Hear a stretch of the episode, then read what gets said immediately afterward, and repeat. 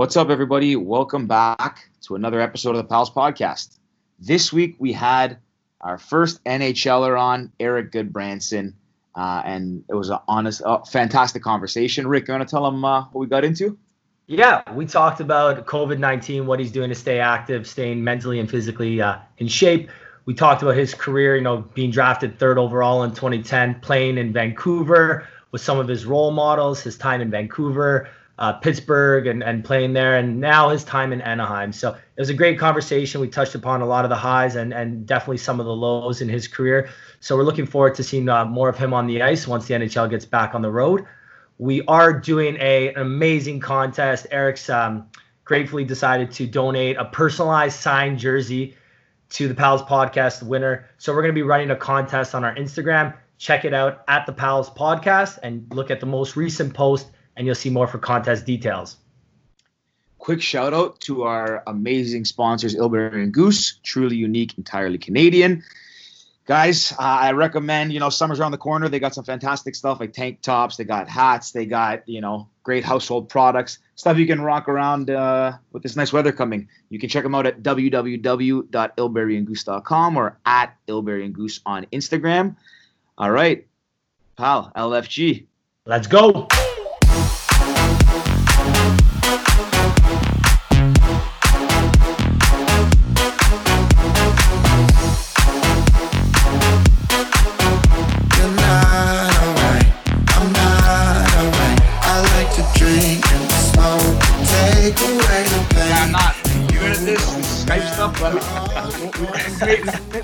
Work. We've been making it work. Well, yeah, Erik, welcome. Uh, thanks for coming on to the Pals podcast, man. Appreciate you taking the time out of your day. Oh, thank you very much for having me. I uh, turns out these days we have quite a bit of it, so it's good to have some conversations. Yeah, I hear you. Well, what have you been up to during this whole uh, COVID nineteen delay of life, basically? uh, well, originally the the whole thing started when we were in California, so we uh, we stayed there for a little bit, hopeful that we were going to be able to figure out a way to continue playing. But uh, you know, it started getting a little bit hairier out there, and we decided to to come back. We got a little lake house north of Toronto, so um, came up here, opened up the cottage, and uh, pretty much just been hanging out here. There's there's a number of little things that that uh, needed to get done that I otherwise wouldn't have got to. So just little projects here and there around uh, around my place. Oh, gotcha. My, well, there's definitely worse places to be stuck than the cottage, right? Yeah, yeah. I uh, we're we're extremely fortunate actually. We've, pretty much every day we wake up, have a coffee, and uh, you know that that's the crazy part is it's so difficult not to think about everybody else that's dealing with it in, in so many different situations. So um, you know when we wake up here, we're we're obviously uh, very very fortunate and blessed. Yeah. Even for you though, like have you this I don't know if there's ever been another time like this for you since you know from growing up playing hockey to the NHL, like you guys get summer holidays a bit, but I guess even through summer, like, are you practicing in the off season? Are you getting right back into it? Is this the longest break you've really ever had in in recent memory? Yeah, pretty much. The, the crazy thing is that since I was 16 years old, like I took off at 16 to go play junior in Kingston, um, and uh, since then, uh, we had I had this conversation with my wife Sarah not too long ago. I was like, this is so weird. Like we've been here for like six weeks now. Like that might be the longest I've been in one place for the last like, you know, 10, 12 years. Yeah, and like off the ice, right? I'm not traveling or doing anything, and it's been kind of nice to like actually settle down and enjoy one place. So that's been that's been kind of fun. Well, it's yeah. got to be a little difficult. Sorry, George. It's got to be a little difficult because you're you don't know when you're going back, right? It's like they could say it's in two weeks. It's in four, might not be for the next month, right? You're basically in this limbo. Yeah, yeah, um, and that's that's everybody included. And I think, at least from my end, from my end, I've been actually going kind of crazy because I was out for five weeks with an injury before this happened, and they canceled or postponed our season on the Thursday, and I got cleared to play on the Thursday. so like, I've, I've been I've been out for a while now, so I've been kind of I've definitely been jonesing to play, but. Um, yeah, it's it's just it's it's so strange that everybody's just stuck at home. I'm sure you guys feel exactly the same way. It's just like you know, not necessarily what am I going to do today, but it's just a completely different way of life that everybody has to compartmentalize and, and deal with.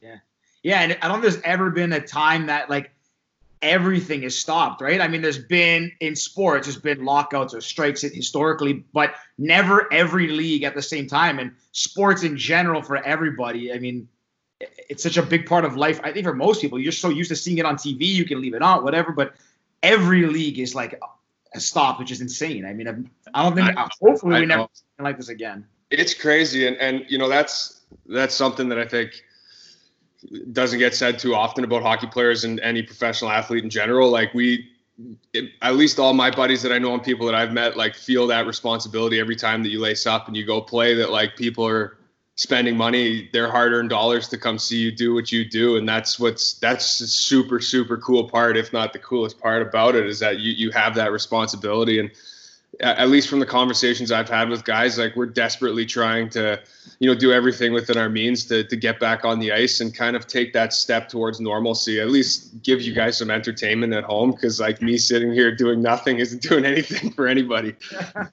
I wanted to ask, what do you think is going to be the hardest part about getting back into it? Like we were mentioning this the other day that for a sport like hockey, where it's a physical sport, right? There's a lot of contact, especially someone like yourself too.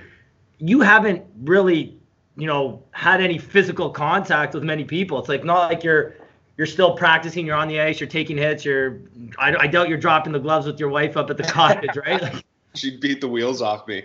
but yeah, what do you think is gonna be the hardest part about getting back uh, into I it?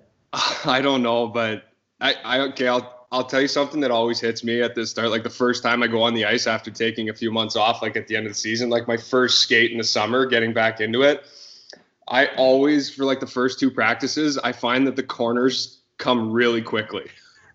like it's almost like the rinks got smaller over over the months that I was off, and that like freaks me out. Like you go into a corner so fast, you're like, oh my god, came out of nowhere. but uh, I don't know. I, I, mean, obviously, it's just little things. Your timing is probably the thing that's going to take the longest. Like I, I, think I've been doing a pretty good job of staying in shape, and so are other guys. You know, hopefully return, but. Uh, just your timing and those, you know, little details is what's going to take a little bit of time. But I'm sure they'll plan something in the the way that we can get back into it over a period of time before we go. Yeah. Have you been doing anything like hockey related to stay active? I mean, are you like shooting on the garage up there, or are you just kind of strictly, strictly like push ups and work?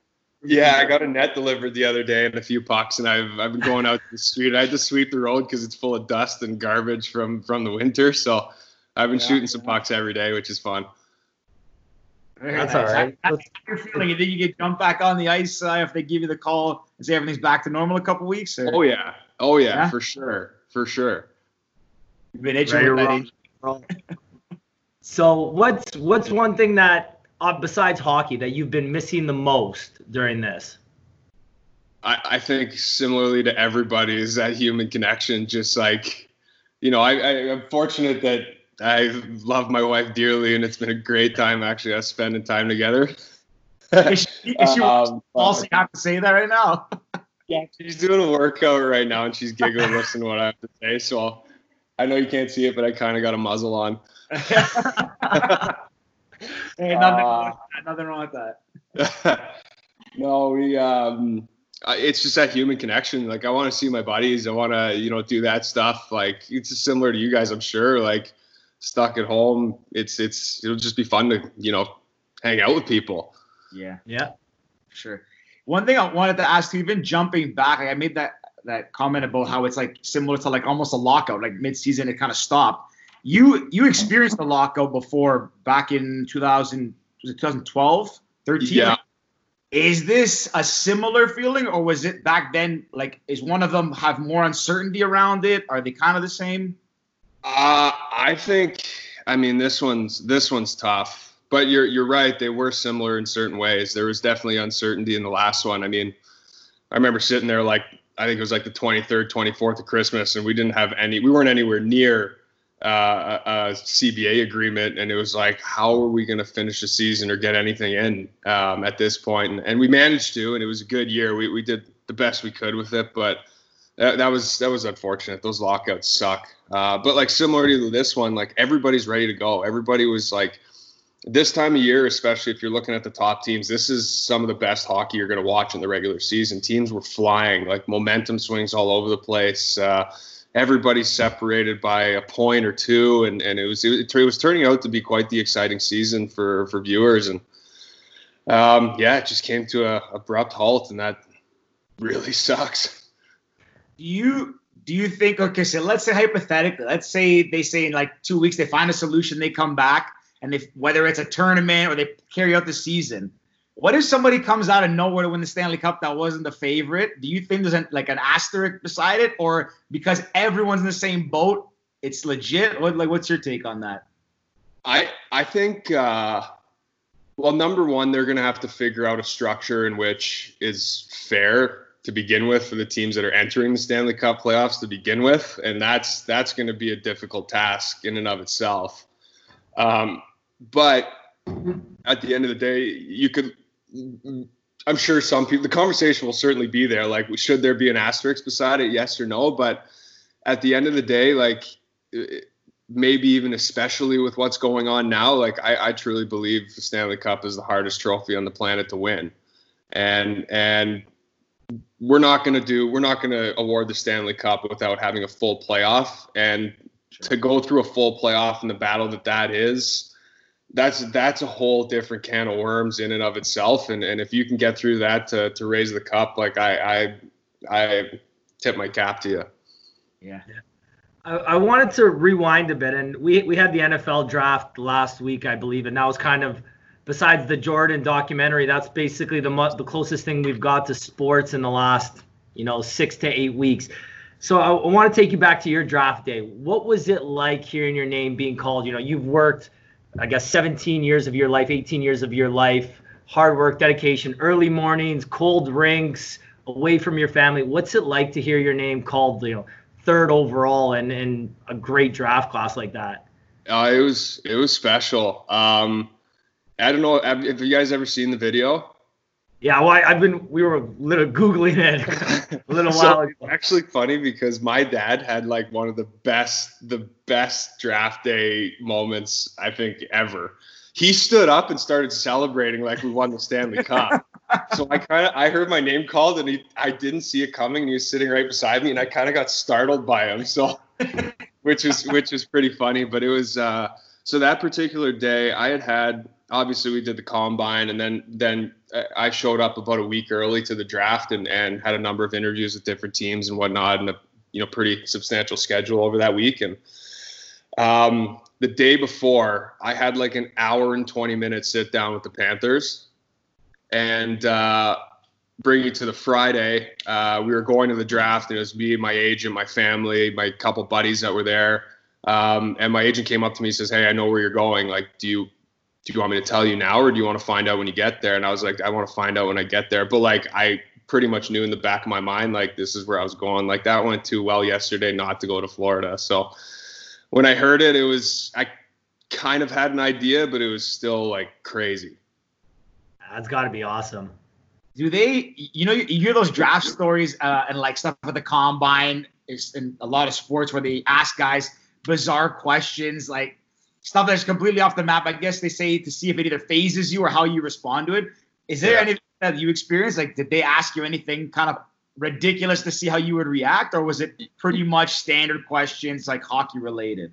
No, it was most of them were, but I had one question that was a little bit strange. It was, uh, I guess the Penguins were trying something out that year, and they brought an army guy in and uh, I walked in and like obviously you walk into these hotel rooms and there's just like there's like 15 guys sitting around like on beds and all that kind of stuff. You kind of they just tell you to sit somewhere and they grill you, which is it's it's it's a weird day, but it's it's a lot of fun. Um, but I walked into the Pittsburgh one and obviously like Pittsburgh's pretty big deal, so I was pretty nervous for that one.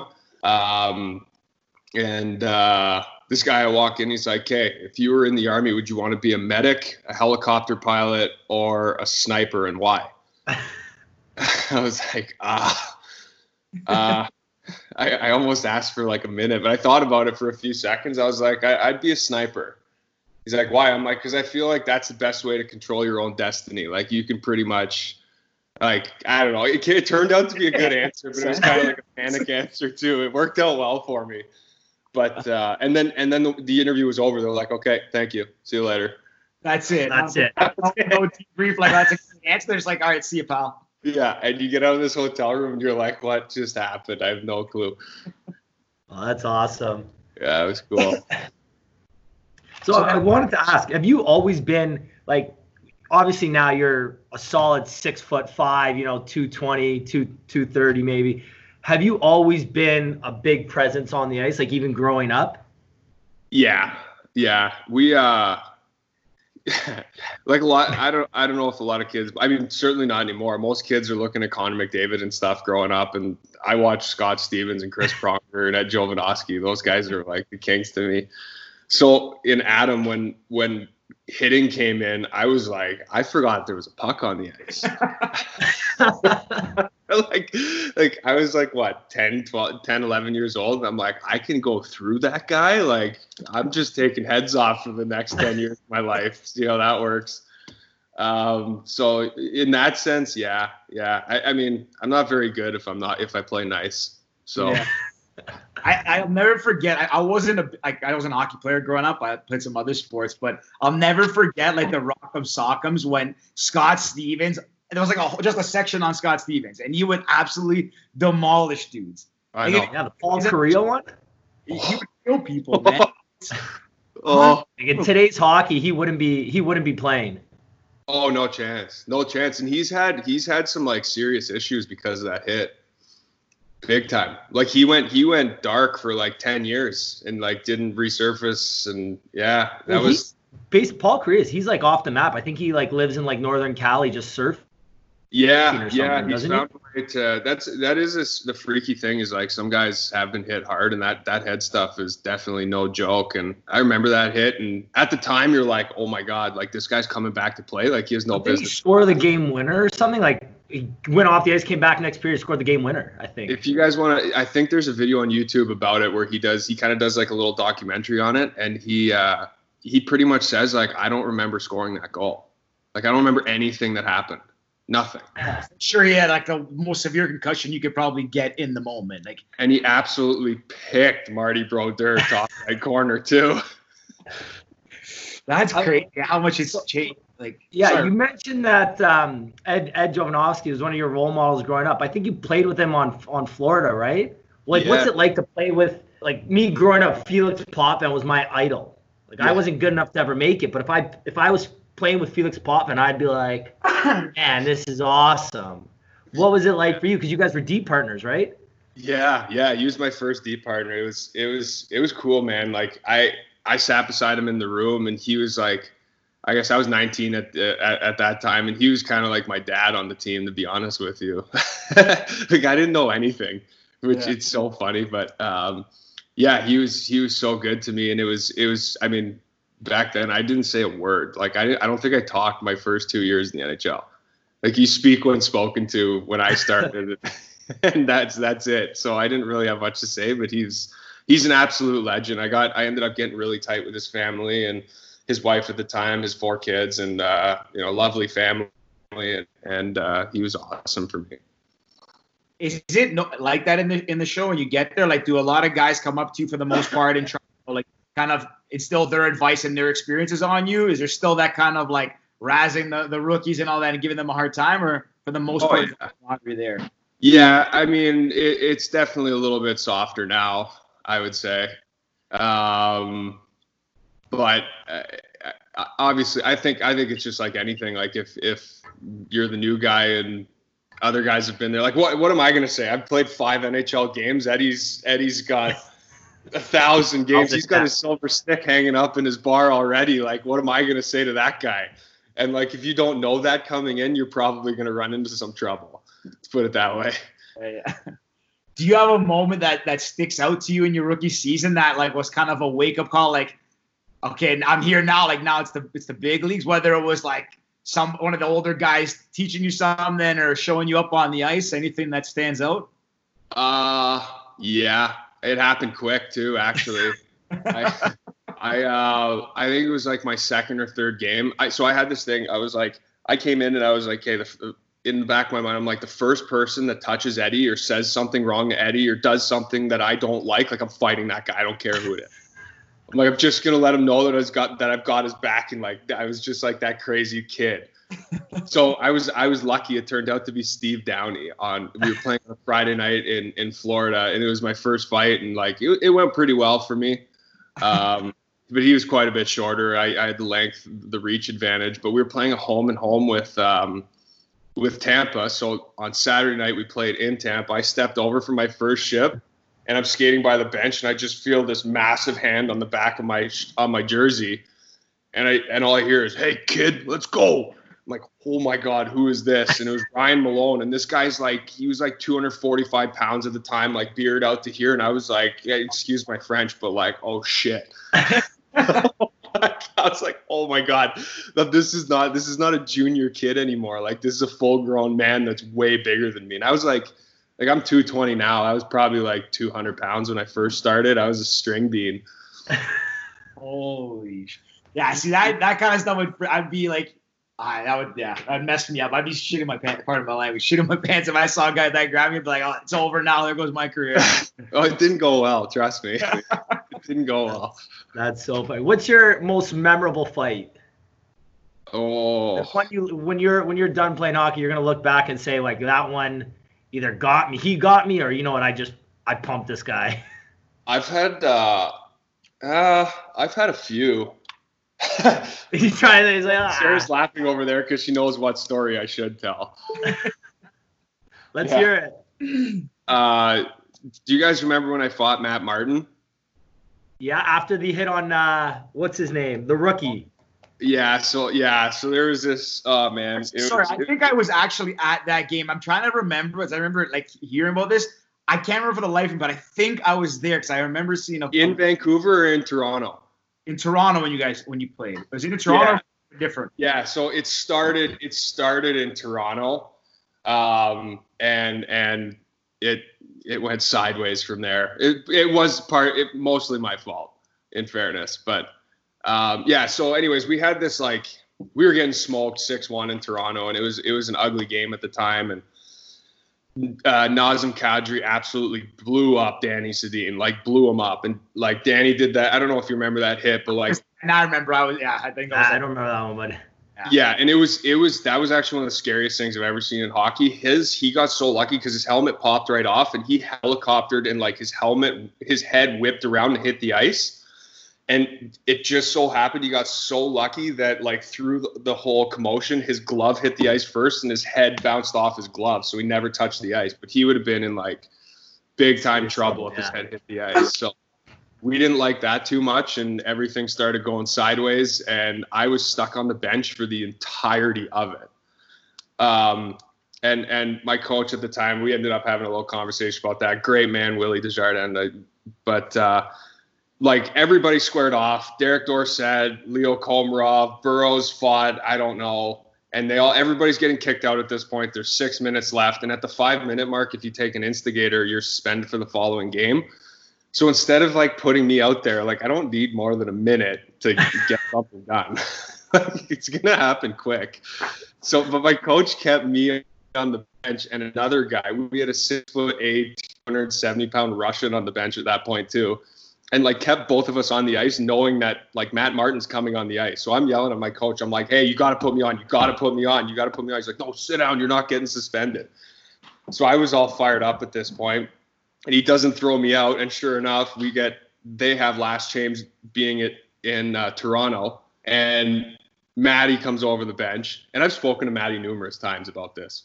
It's funny because he's he's actually a super nice guy. Um, but but at the time he comes over the he comes over the bench and grabs the smallest guy on our team who happens to be a rookie and out of nowhere if Ryan Miller wasn't there Ryan Miller like the guy would have got killed Maddie like dropped his, chased him down and like beat him up.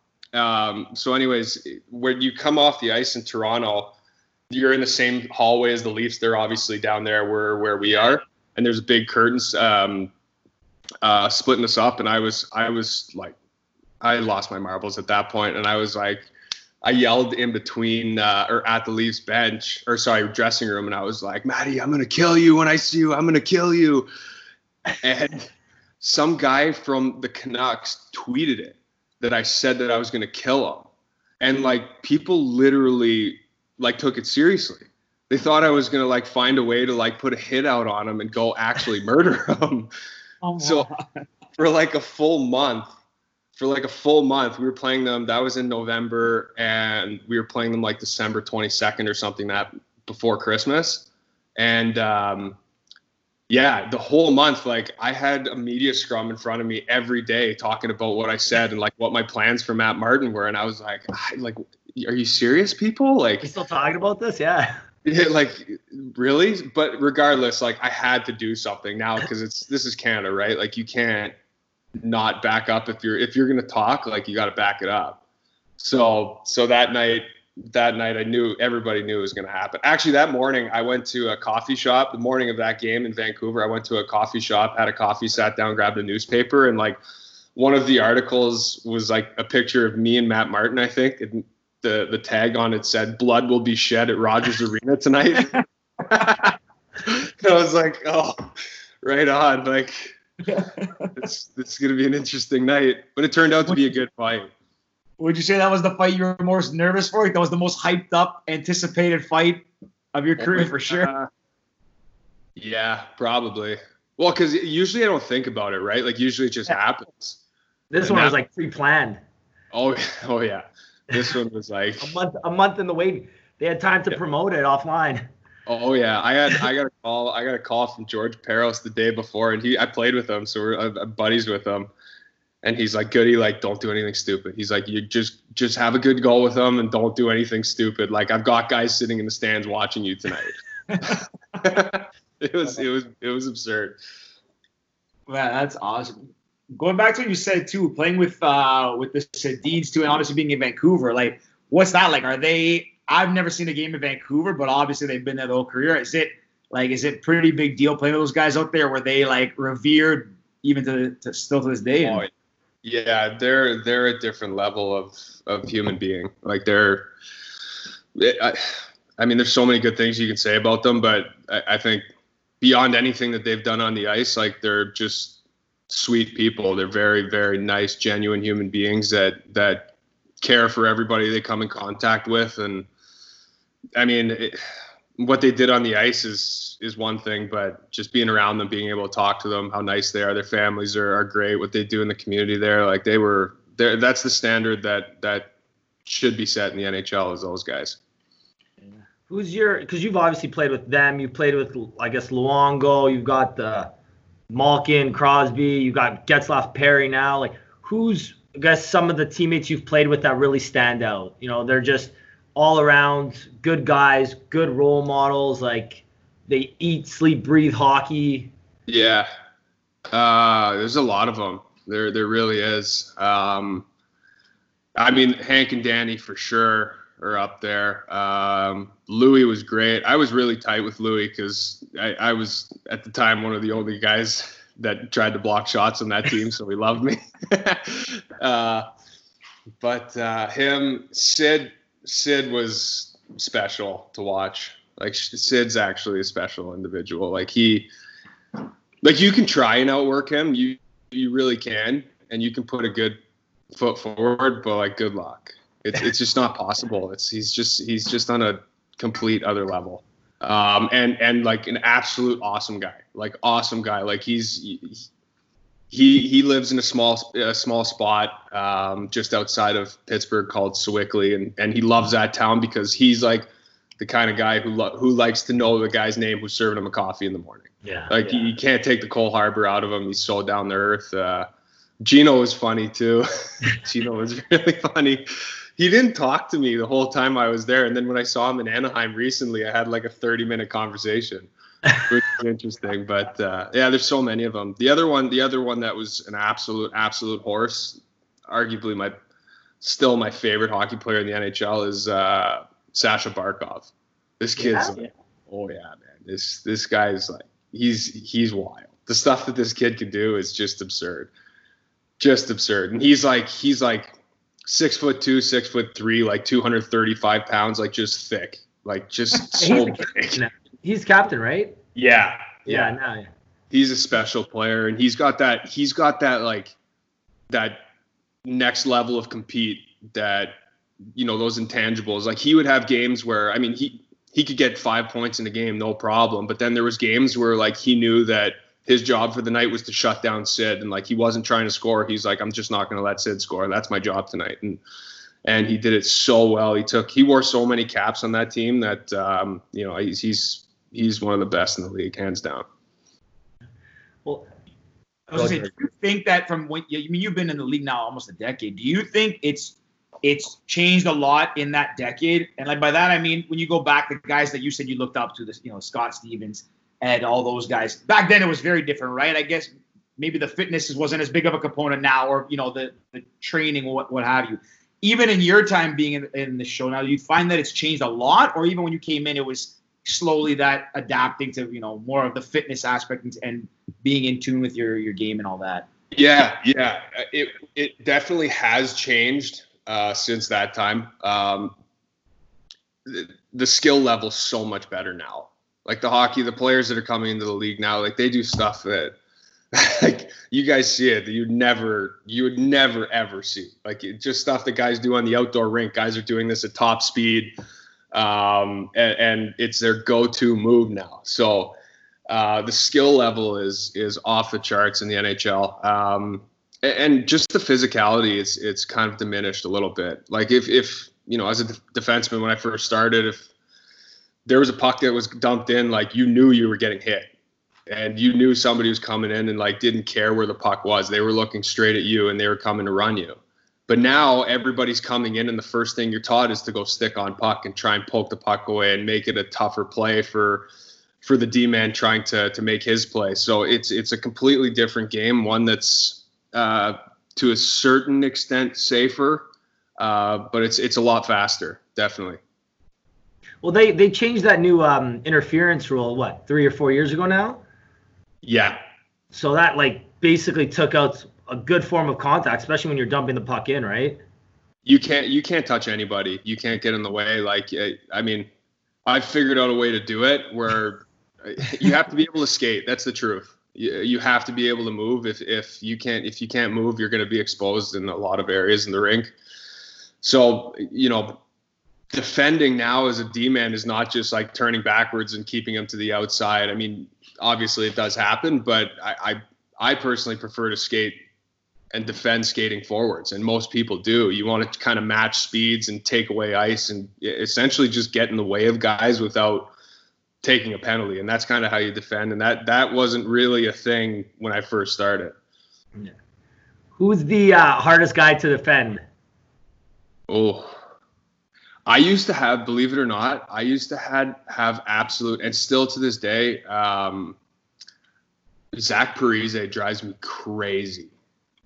Yeah. Like crazy, man. Him, um, him, Jonathan Toews is another one that's like just impossible like you think you have him beat out of the corner, or you think you have a second to make a play, and then out of nowhere they just like pick your pocket from behind you, and it's that's like the worst feeling ever. the worst. They just never like Parise never let you go. Like never. He was always anytime the puck was there, he was on top of you until until you made a play. You get your pocket picked, and then you got Lou yelling at you.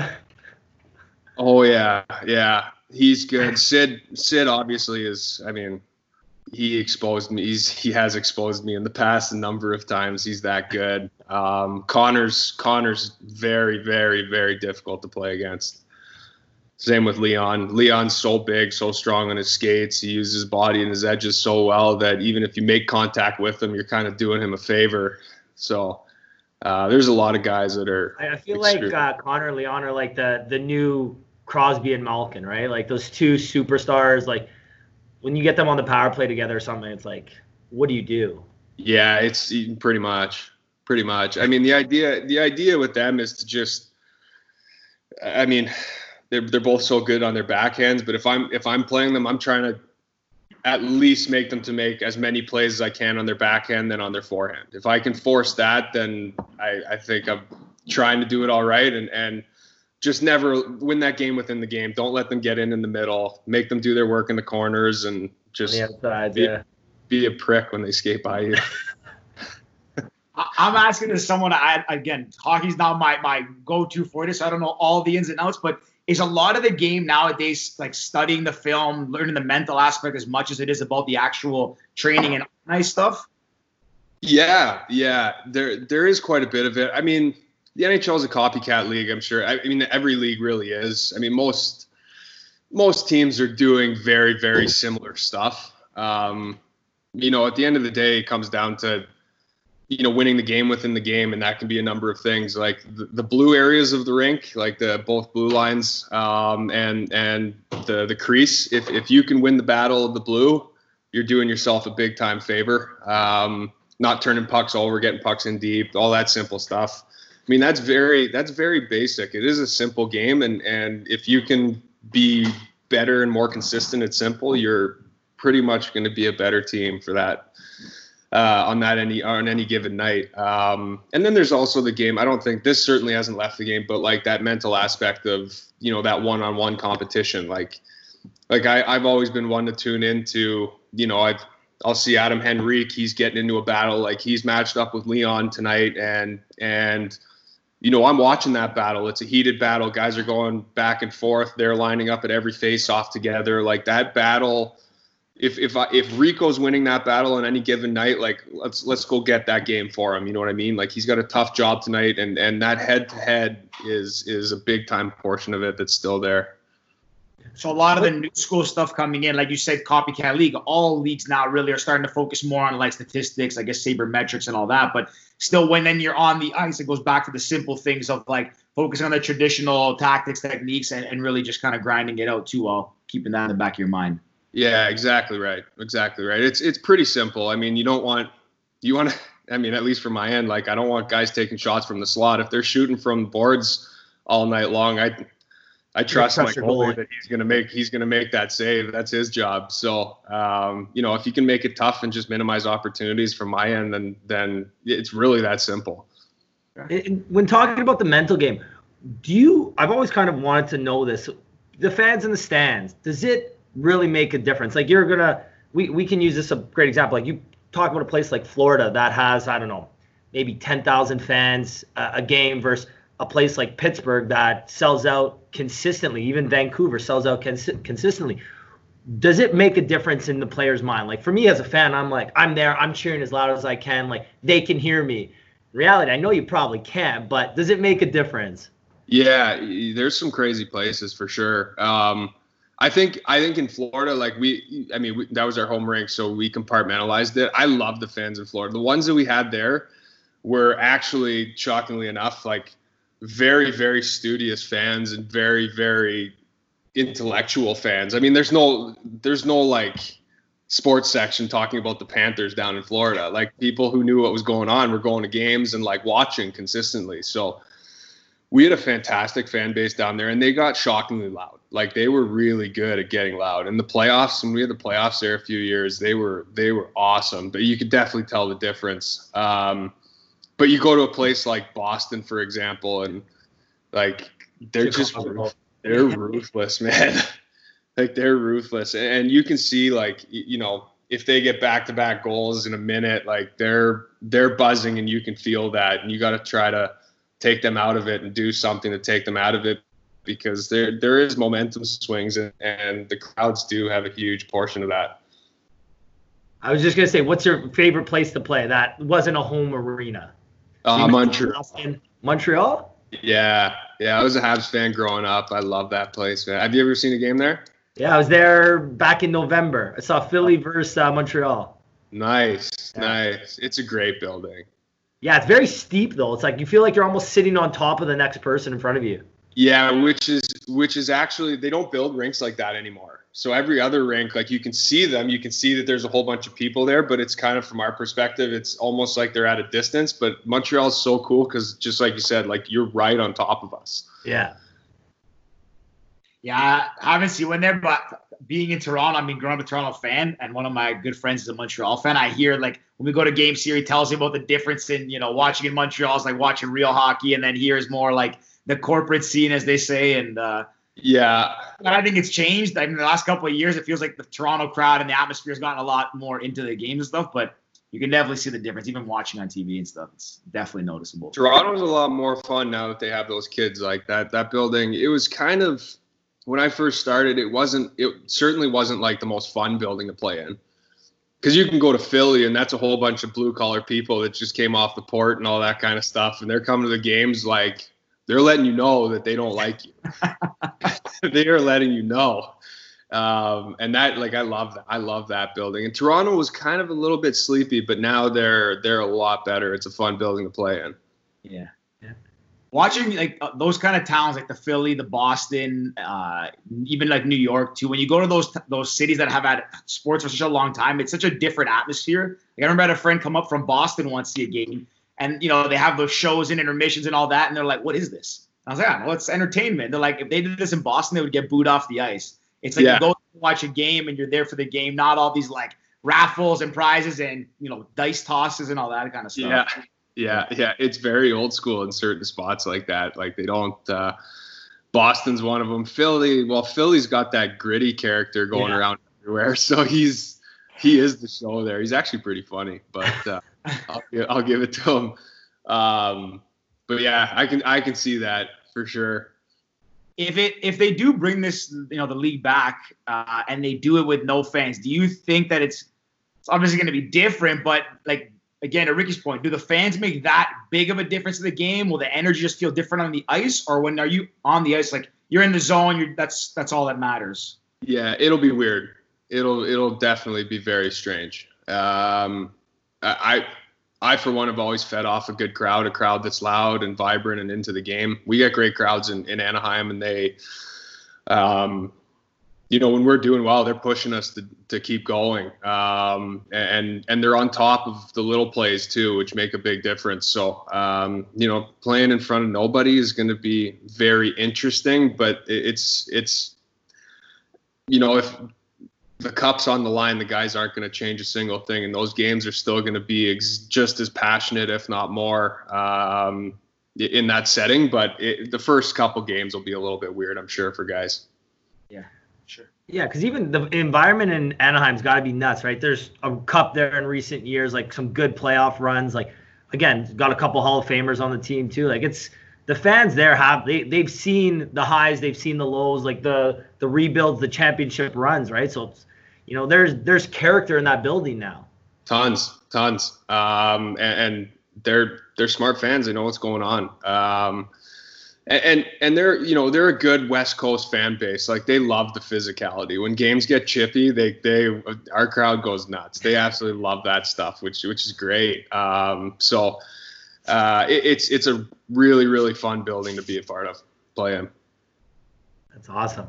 In terms of like I guess your career as a whole, have you faced any adversity like coming up when either when you were younger, even with recent injuries during the lockout or even just COVID stuff? Have you faced any times where you were just kind of like, I don't know if this is what I want to do or if I don't know if this was what I was born to do? Yeah, yeah.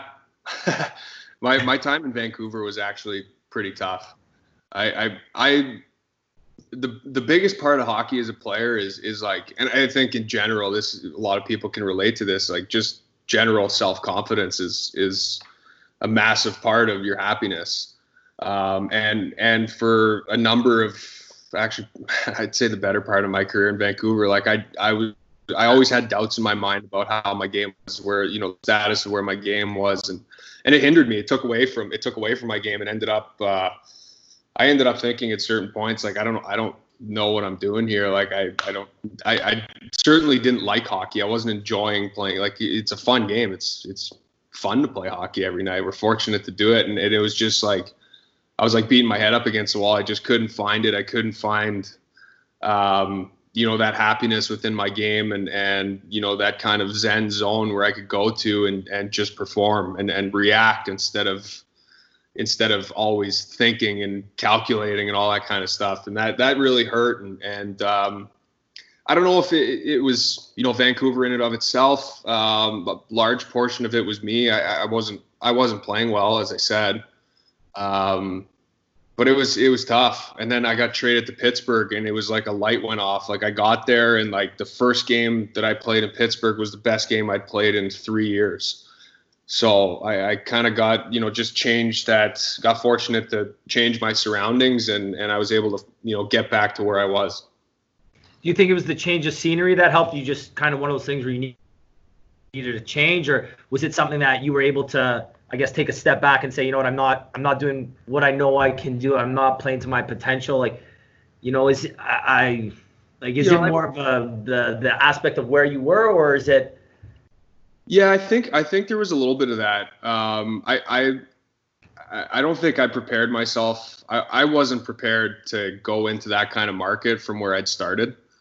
Um, and that, that, this is not pointing fingers at anybody, but like that, I think I think that market kind of swallowed me up a little bit. To be honest with you, I, I was it was in my head every time I, I touched the puck, anytime I, you know, was was playing games. I just wasn't.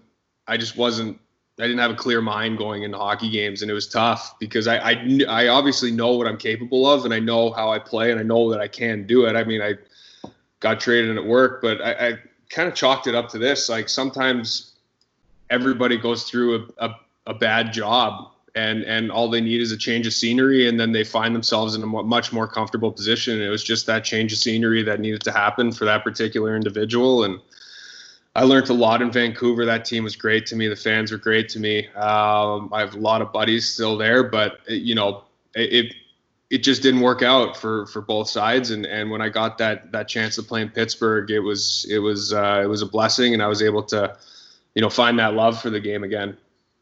You kind of, if there's ever since then to now, if there's ever a point where you feel like you know I might be getting into a small rut or this you know this stretch of games have been going as well, do you like look back? at that specific time and say, this is how I got out of it, or this is what was that light at the end of the tunnel to kind of keep you focused? Yeah, yeah, that's that's the that's the blessing that came from it. Like I, I certainly handle situations a lot better now. Like I took everything very personally. Like I, I that's the other part about my time in Vancouver. Like I wasn't I was not nice to myself about my game. Like I was you know, I mean, if you go read articles in Vancouver about me, you'll think like it's bad. it's bad.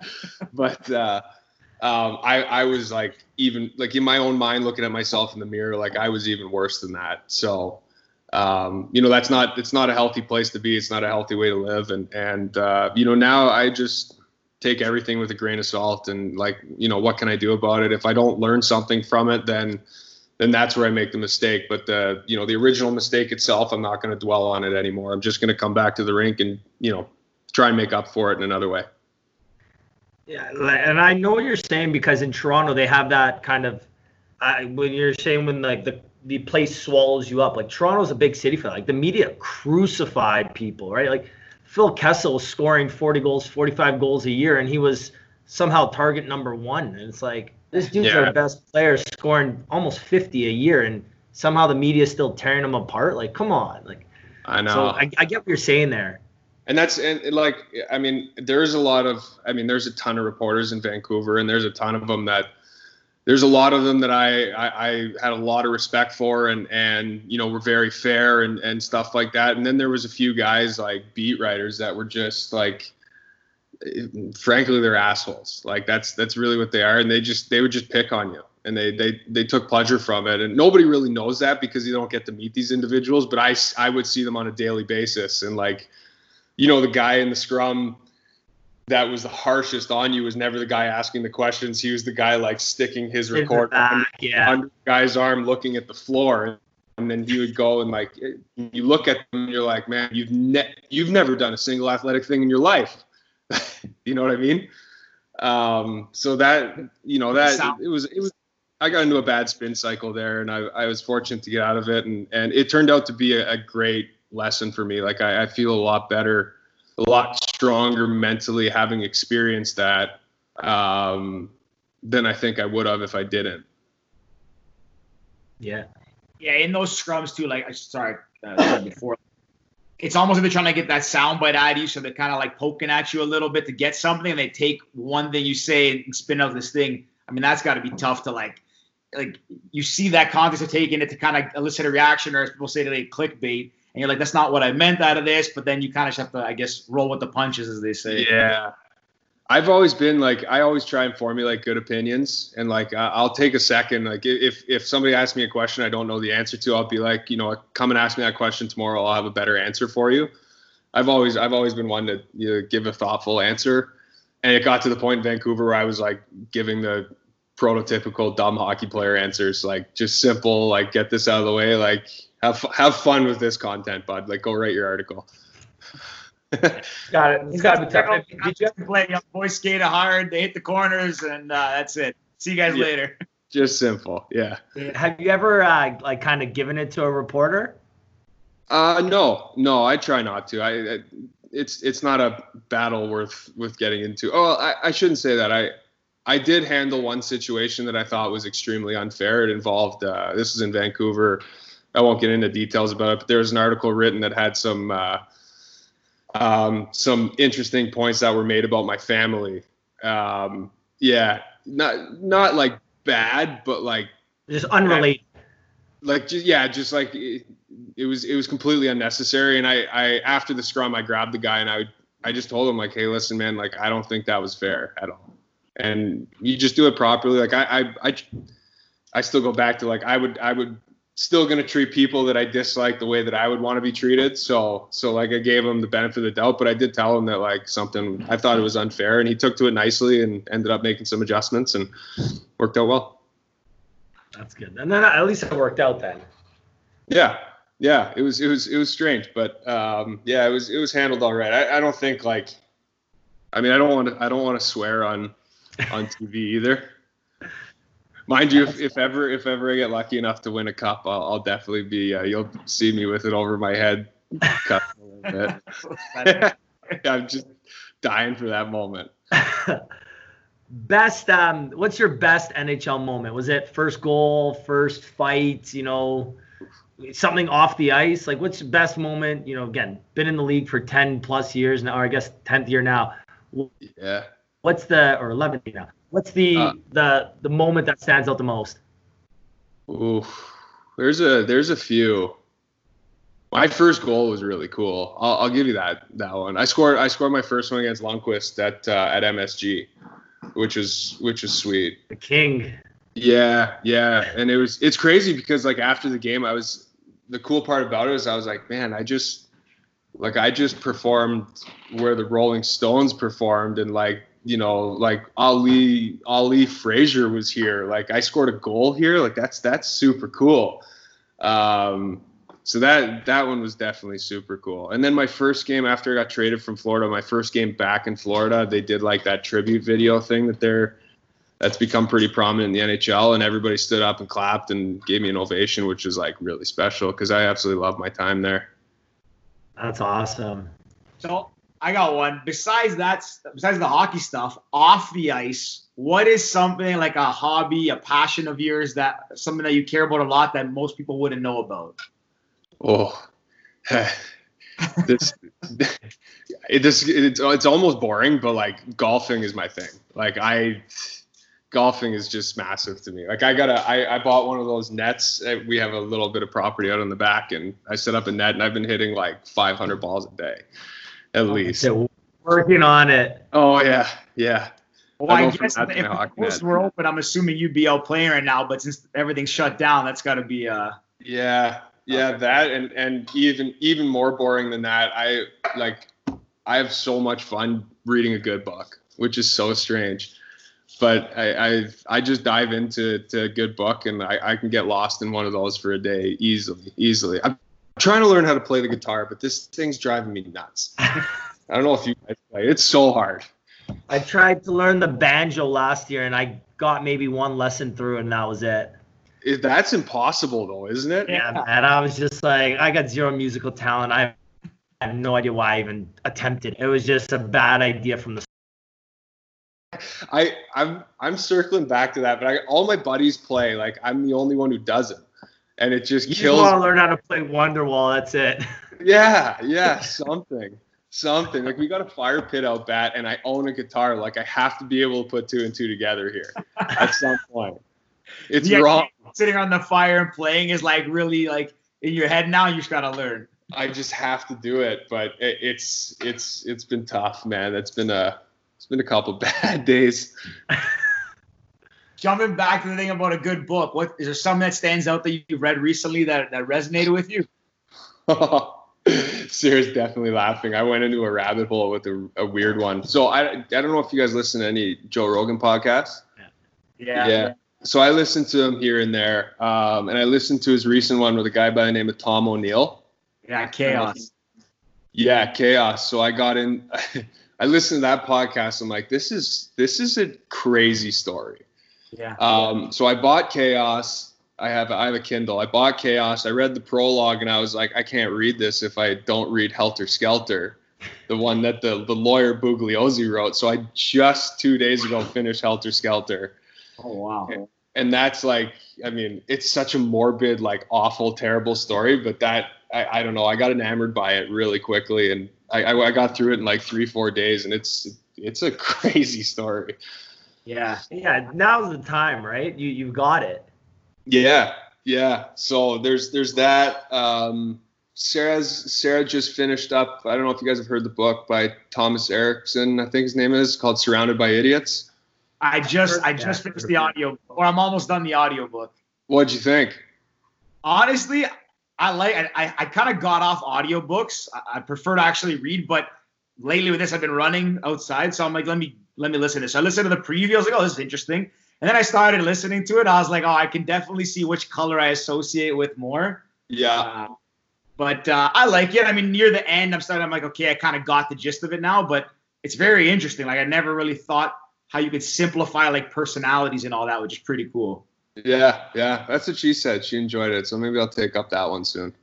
Yeah, yeah, yeah. Chaos is next on my list. That one, uh, I did hear that podcast. That's one I want to check out because when I heard it, I was like, this story can't be real. Like it doesn't make I, any sense. I, so you'll read the if you read the prologue, like you got to read Helter Skelter first.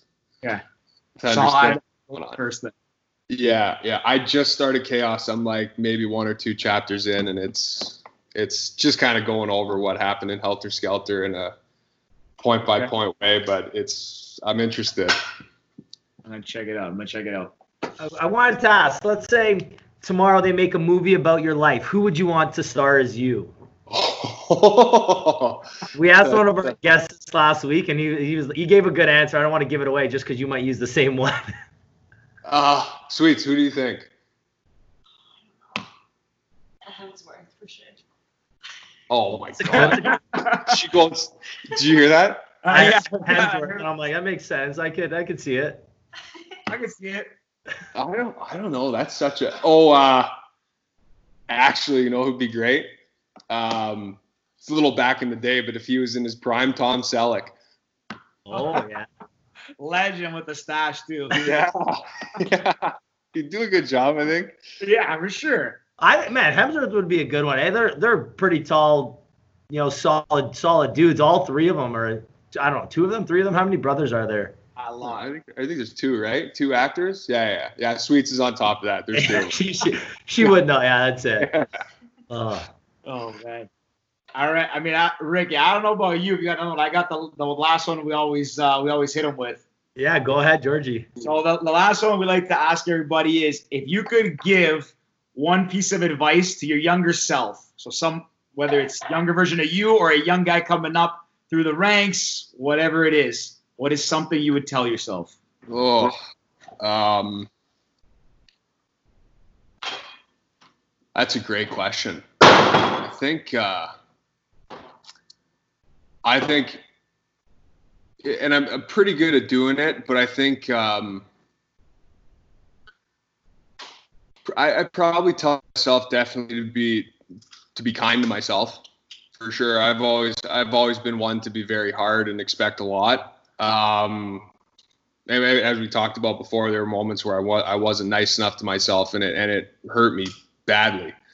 Um, to be kind to myself and and and you know, just like I'm doing now, I, I would tell myself if you want something, do it because you want to do it. Don't do it because there's other reasons. If if you want something, go do it, and it's it's from the depths inside your core and. Um, you know, if you want something, do it. Do everything right to get to that point and enjoy the way there. That's some great advice. Yeah. That's some really like it.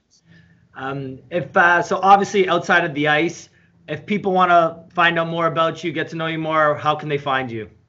Uh, Instagram. That's all I got. I do. Uh, my my tag is uh, G U D D Y forty four. Guddy forty four. okay, we'll, um, we'll, make sure we tag you and everything too. Cool, cool. Yeah, yeah. Sweets, sweets. I, I'm I'm kind of slow on it, but Sweets is getting me to work on it. trying. I'm trying. Hey, you got you got the time now, right? I, I think I saw some TikToks too. I was actually just gonna say that. I saw that TikTok, and I, you guys, you and Rick have something in common. You guys are both on, on TikTok now. Which I still oh. don't know what it is or how it works, but those videos are entertaining. they are pretty funny. You can get roped into one of those sessions for a while. They take forever. They're hard. Oh, if I spent a basically a full Saturday, maybe the third week of this COVID stuff, trying to hit a tennis ball over my parents' house, running through the like garage space and catching it on the other end. I legit spent like four hours. Dude, Sarah just showed me that video. That is seriously impressive. It was. I literally, if you heard my mom cheering at the end, you could just see how long I was doing it for to hear her cheering at the end. That was a good catch at the end too. Like you overran that ball. Very impressive. I had to about this. Our our group chat, all we hear about is Ricky's TikToks, and we all just roast him all day for them. But hey, whatever makes hey, you got to do what makes you happy, right? Whatever. You yeah, can't, I got time, man. I got time. yeah, but uh, yeah, Erik, we're gonna. I was talking with Sarah. We're gonna run a contest. We're gonna do a signed jersey giveaway. So we'll uh, we'll work out the details of that uh, over the weekend. We'll we'll launch that, but that'll be uh, some lucky fan will be very very happy yeah, with that. Yeah, definitely, definitely, and and uh, let me know who uh, who that fan is, and and uh, I'll personalize it for them once it arrives here. Perfect. Awesome. That's awesome. Um, yeah, George. Unless you got anything else, like I don't, man. Erik, thanks for making the time. Really appreciate it. Uh, you know, keep safe, and hopefully, hopefully, we'll see you back on the ice soon. Yeah, I yeah. hope so too. Thank you very much for having me, fellas. It was a lot of fun. A lot of fun. Thanks again. You like to drink and to smoke to take away the pain. And I don't remember all of my mistakes and every high got alone with no one thing you're not alright. I'm not alright.